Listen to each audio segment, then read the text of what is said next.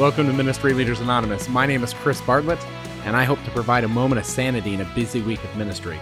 Now, I've worked in ministry for over 17 years and have seen just about everything.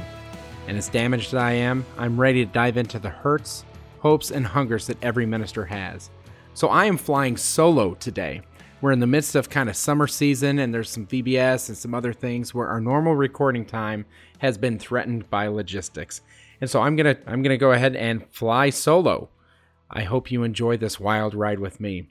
This episode, we're going to do three stories. Three stories with Uncle Chris. Sit down for story time with Uncle Chris today, and uh, and then give insights. So these are actually personal stories for me, maybe a little bit goofy, but they all come back to a point that relates to a ministerial reality.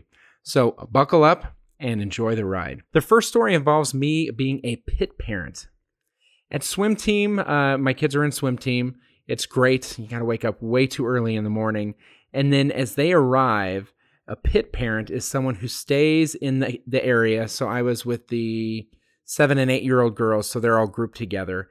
And when they arrive, you write their events on their arm in Sharpie. And so you go ahead and put event one, uh, heat number two, lane four, one dash two dash four on their arm. These kids come ready, but some of them put sunscreen on on their arm beforehand, so the Sharpie starts to wear out pretty quick because it's getting that film on it. So I would stand there and write on a girl's arm, and the Sharpie would start to fade. And it's important information because these kids don't know, oh, what race is next. They just can look at their arm, or rather, we can look at their arm and find out which race is next for them. So I'm ferociously shaking the Sharpie, holding the back of it and shaking the Sharpie so that the Sharpie juice, the ink, uh, the, the permanent ink, will go ahead and flow from the back of the Sharpie to the tip of the Sharpie and be more moist to go ahead and combat the sunscreen. A Sharpie shaking like crazy. And after a few minutes, I go ahead and look over, and there's this little kid sitting right behind me. Mind you, I would pull the Sharpie away and shake it kind of, well, really right where he is. And he is covered in Sharpie, like covered in Sharpie, speckled and splattered. It was kind of like one of those paints where, you know, like a, a Monet or, no, that's not it. One of those fancy uh, new AG paint things where they just kind of splatter the paint on to make the art work. And he was covered in it. I felt bad and I moved on to uh, kind of the next thing and uh, about 20 minutes later, I go to the restroom, and there in the restroom is this child with his father, and they are scraping the heck out of him, head to toe, like on his face. Like one half of his face had all these splatters from Sharpie, and they're wiping like crazy, wiping like crazy, trying to get it off. And I'm in the bathroom, and I go ahead and I approach him, and I apologize. I'm super sorry and uh, and, and the kid doesn't know what to say, but the dad thanks me for trying, and then I move on. And now I'm very aware of my spatial presence when I have a sharpie in my hand, because if I need to shake it to get it to work a little bit better, I shake it away from innocent children. It was a, an innocent bystander that just had a rough morning because of me. Now, how does this relate to ministry? Well, that child was in a blind spot for me. I was trying to be successful in the task that I was given.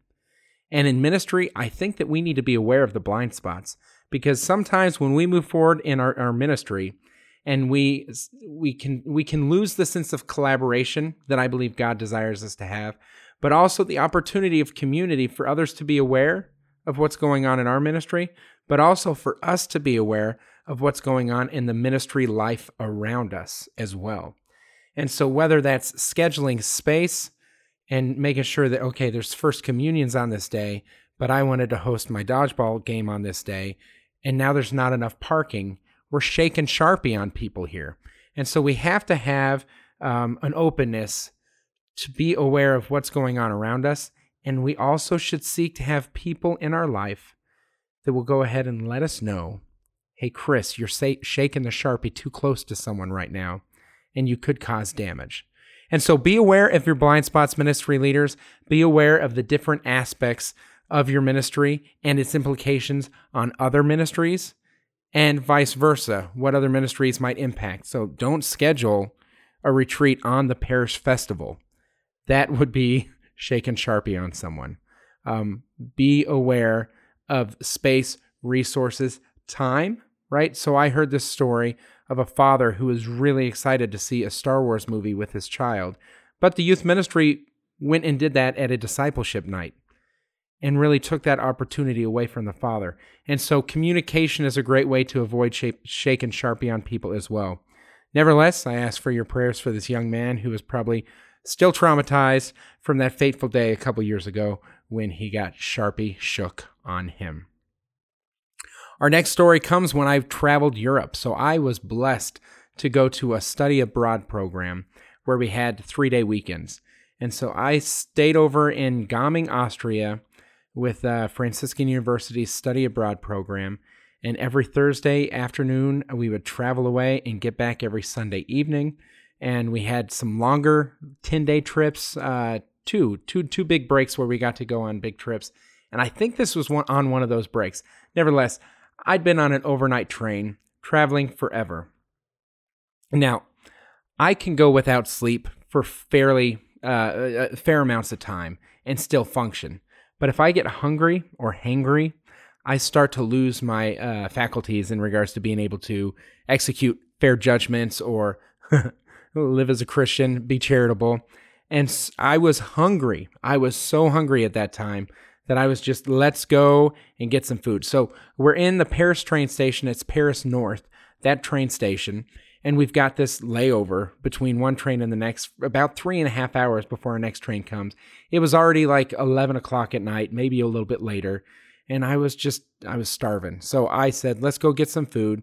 So me and a friend of mine, Maria, walked out and we found a, a, gas station, convenience store. I don't know if it was a gas station, but it was definitely like a convenience store, um, probably about a quarter mile away. It was actually visible from the train station, but it was up a hill a ways. And so we started walking up there, and we get there, and I shake the front door, and it's locked. But I look inside and there's people and they're getting stuff. There's probably five or six men that are in the store and it looked like they were shopping. The lights were off too. But I was like, if they're in there getting food, then I want to be with them getting food. So I knock on the door. And when I knock on the door, all five men looked at me at the exact same moment. And Marie grabs my arm and simply says, Hey, Chris, come with me. And I said, Okay. And she goes, Just start walking. Okay. Obviously, I was on board because she probably knew a side entrance to get this food because that is the only place that my mind was. And she goes, Chris, don't look back now. So now she's walking very quickly. Don't look back now, but one of the men is following us. I was like, okay. And she goes, Chris, they were robbing the store. So they were. They were robbing the convenience store. And I was like, hey guys, hey guys, could you give me some food? And and and it was someone else's perspective that was able to see. And this is a little bit different than a blind spot, but I was definitely moving in the wrong direction. So we need to find a guide or someone that can grab us by the arm and redirect us in ministry when we get lost, when we lose our way, or when we're about to slip into trouble. Now, slipping into trouble is something that we don't do intentionally. We don't ever intend to hurt someone or anything along those lines. I think of one area that oftentimes happens where we slip into trouble is when we get married to the content of the night or some sort of aspect that we planned and logistics or the Holy Spirit has come and changed things up to where you can't go back. And so what I've seen happen is these retreats where people take people on and it gets late and one talk or one testimony that was supposed to be 10 or 15 minutes long ended up being 30 or 45 minutes long. And we want to respect what's going on because there's tears coming out of their eyes or whatever it is. When really, as the leader, we should say, okay, uh, wrap it up in the next two minutes. I know you're at a very sensitive or intimate spot or a, a great part of your story. Go ahead and wrap up this section and we'll move on to the next piece of the schedule. Or maybe to say, no, this is exactly where God wants us right now. And so we're going to continue, but we're going to cut pieces of the schedule later on in the retreat. But what I've seen is these retreats that have happened to where they're going to bed at two or three o'clock in the morning because things just get a little bit longer here and a lot longer there and a little bit longer there. And ministry leaders are married to the content that they prepared. Retreats, there's a lot of work that goes into those type of big events. And so we need to have someone that's able to say, no, Chris, listen. they're going to be robbing our participants of sleep. And then they're going to go back home to their families and be exhausted. And their families are going to say, I don't want my child or my spouse to ever spend a weekend with Christ again because they come back grumpy, exhausted, and worthless. No, retreat is meant to be a time of renewal. And so, in that same regard, we need someone with a different perspective. And then we need to be willing to listen to them. Now, all of us in ministry have different people, especially in ministry leadership, that we value their opinions on different levels, right? And so I kind of consider myself as having a number of people that I gain feedback from and gain insight because they have different perspectives. But then I also have people that are a little bit more on my inner circle to where they can tell when I'm when I'm running on empty.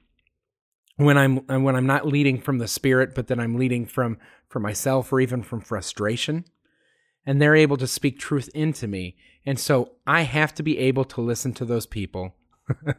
Marie in the convenience store robbery was a little bit more direct and she grabbed my arm and said, "Chris, follow me." And I was I was smart enough or wise enough or, or the Holy Spirit nudged me just enough to where I did. Otherwise, I might have gotten I mean, I might have gotten to be a bloody mess in Paris by a bunch of people robbing a, uh, a convenience store there. So, Stakes might not be the same, but they're definitely as high because there are souls at stake. So keep that in mind that you have other people with different perspectives or sets of eyes, and that you're open to conversation as ministry is taking place or during the ministry cycle when ministry is going on so that they can help redirect you if and when needed. Now, my third story is actually from freshman year in high school. If you guys could believe it, I wasn't the coolest kid in high school in all fairness, I'm not the coolest person now. I dabbed with someone just the other day just to be silly. Um, but they're like, dabbing is so like a year and a half ago. And I was like, don't you mean six months ago? and they said, no, it was dead a year and a half ago. And I was sad because I just got into it. I, am a, I'm a late adopter. I was a late bloomer in high school. So here I am, freshman year of high school. Half the guys have voices that are kind of changing. I still have one that sounds like a, a female. Like I had a very feminine voice um, until puberty, and puberty didn't come until junior year. Yes, maybe I'm oversharing right now, but here we go. I was a scrawny, skinny freshman in high school, and Derek was put on coverage for me in flag football during the physical education thing that we did. Now, Derek First of all, if you're named Derek, don't take offense. But most of the Dereks I've met, and, by most I mean 100% of the Dereks that I've met and encountered and gotten to know in my life, I've had a negative experience with. Like there's been three or four Dereks, and they all played baseball or were bullies or something like that. And I know it's more than half my life ago, and I should uh, maybe talk to someone about it. But Derek was put on me, and he was not nice to me consistently. He went to my middle school, which was rare because I went from a public middle school to a Catholic high school, and only a few of us went over. And some of us got closer because of it, but not with me. And so I was really kind of on my own, and I made this buddy Nick, and it was great. So it, there's a happy ending. I'm, I'm fine. I'm fulfilled. I'm happy. But in the moment, I was this scared freshman that was getting picked on by this kid. And then we go to physical education and we play flag football and they're like, well, in the first five yards, you can bump the person. And so he's bumping me the whole time, like just hitting me the whole time. And I'm trying to outrun it, and he's grabbing me. Now, for those of you who aren't familiar with football, bumping you can do, but holding is actually a, a, a penalty, right? Well, as you can imagine, the uh, the gym teacher or the gym coach at that time wasn't super invested in following the rules and, and throwing a bunch of flags. He was more invested in watching the quarterback and scouting for his own program because you you got to find out which players are the uh, great players and the not so great players, aka the Chris Bartletts of the world at freshman year. Uh, you just kind of ignore so that you can let the other ones rise to the top, which is fine. I understand. I appreciate that perspective. But Derek was grabbing a hold of me, like grabbing my arm, so I couldn't get open, and I was fast. I was scrawny, but I was fast. And so there was one point where this came to a head after three or four times of him doing it. Um, Derek stopped and he's holding me and I turn around like I'm angry at this point because I was I was open or I could have been open. And I turn around to say, Derek, stop. And I literally say that. But as I turn around, my other arm, because I turned around so fast, starts to rise up. He was holding on my shirt at this time. My other arm starts to rise up just because I'm turning so fast, centripetal force. And it rises up, and I say, Derek, stop. Right as my arm flies and slaps him right across the face, like backhands him, boom, right across the face. So now we've got this kid, Derek, who has bullied me since seventh grade, and I just smacked him pretty hard right across the face. And I yelled, Derek, stop. And he goes, okay. And that was the last time in my history so far. I mean, I doubt we'll see each other, but the last time in my history that Derek bullied me. It took me standing up on accident to this kid in order to be free from the the snare of his his bullying or the snare of his his insults or even the physical um, the physical bullying that, that was taking place. And how does this relate to ministry? Well, there is the analogy in confirmation. They used to slap the kids, and maybe we bring that back, but I'm not going down that route. What I'm talking about is in ministry, a lot of times there are certain things that threaten ministry. And we need to stand up. We need to stand up, and we don't just need to stand up for ourselves as ministers. And I think that there's a number of different uh, pieces of dysfunction that exist. And I think Pat Lencioni and all the organizational health books out there, crucial conversations, there's a lot of different things that you can read to talk about to stand up for yourself as an employee. But when I talk about things that threaten the ministry, it really puts us as a ministry leader in a unique spot because we have been entrusted to lead the ministry. And so standing up in the ministry actually means advocating. The ministry of advocacy is one of the components that the bishops talk about in comprehensive youth ministry in a document called Renewing the Vision. And I haven't really understood that fully in my time in, in ministry, but I'm seeing it more and more that we need to advocate. And there's a lot of different ways that we can advocate. Sometimes you see that the uh, the grumpy old men have the, uh, the the market cornered on being ushers, right? And so we need to advocate to that community. If we have some young um, some young men on our youth program or some uh, other people that uh, that want to serve in that way, advocacy is necessary. If there's systemic uh, issues to where at say your uh, uh, parish festival, the teens are asked to volunteer, or a certain ministry is asked to volunteer, but they're only doing trash or cleanup or these less desirable jobs. Not that it's beneath, but that they can actually offer more. Maybe even in your own program, if you see certain people with gifts and talents, to advocate to them to share them in appropriate ways. You know, George, you're amazing at, at, at, with your knowledge of the faith, but you've never been behind the microphone.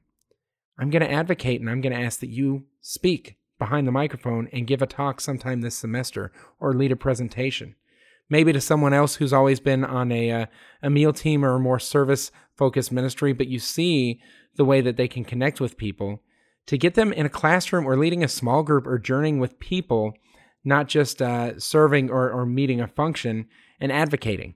And so I know not all those are threats to the ministry. There's other things that are threats to the ministry, but to advocate and to stand up and to recognize that in that moment with Derek, I was standing up for myself on accident, but nevertheless, it happened, right? But we're standing up for like God's mission in our church, God's mission that has been entrusted to us.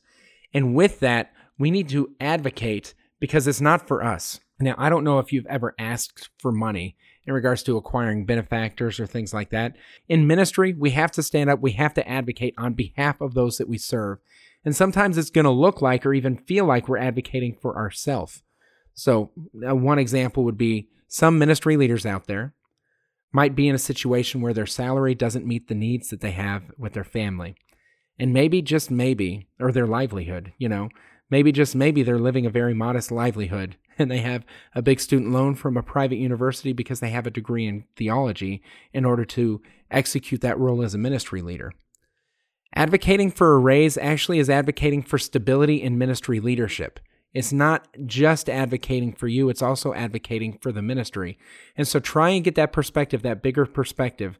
Why is advocacy in this regard or that regard going to be healthy for the ministry that you lead? And then, where the analogy of the story falls short, I would say be direct, which is what happened when I accidentally hit Derek. Be direct, uh, be clear, but I wouldn't say be forceful. You don't need to ex- uh, uh, execute violence on anyone in order to advocate effect- effectively. But to stand up for yourself, I do think it is important to make it clear and intentional. And again, you don't have to do it when you feel the tug. There's probably more appropriate ways than when someone's tugging on your shirt in the middle of a football game or something like that. Probably more important, uh, uh, appropriate ways in ministry settings to go ahead and say, I'm going to need to meet with you sometime. Can you schedule a meeting? When's a good time for us to meet? Sit down in private, go ahead and have that conversation. So that is the, the three stories. The pit parent, don't don't shake Sharpie on people. The Paris convenience store robbery. Do not, do not, do not have blind spots where people aren't at least guiding you. Have people in your life, in your ministry, that are going to redirect you. And then finally, Derek in flag football that freshman year when I was just a skin and bone kid. Advocate, stand up for yourself, stand up for your ministry, stand up for those that you're ministering to and their needs. To look at those things and to be a voice for the voiceless at times and to advocate for the parish to invest, not to expense. And that's one thing that I really, really like in regards to language is when when I look at uh, you know when when someone is hired and they have a salary that they don't cost the parish that much. That's what the parish is investing in that person to do the ministry or in that ministry that that person is leading. And so always see, especially when it comes to advocating financially, see it as investment. I'm asking the parish to invest more in this area, and this is why. So great. Thank you guys so much for joining us today, joining me. Matt Rice, I miss you, and uh, I look forward to recording with you again sometime soon. But I want us to continue the conversation online. If you have a fun story that has an anecdote that ties, ties in, let us know and bring it on. We would love to have you as a guest on a Ministry Leaders Anonymous story time, um, an episode like that. Uh, but also send your feedback, any feedback you have, questions, concerns, or even blind spots. Chris, the store's getting robbed. You have a blind spot. I need to redirect you here. Go ahead and do that at mla at ablazeyouth.org and share this podcast with someone. Get the word out. We want to make this a movement in ministry so that we can speak to the hurts, hopes, and hungers that ministry leaders have. And you guys, we are not the only ones that have these. We have to grow our community. Here at Ministry Leaders Anonymous, we believe that if you want to go quickly, go alone. And if you want to go far, we go together. So take some time this week to pray for other ministry leaders.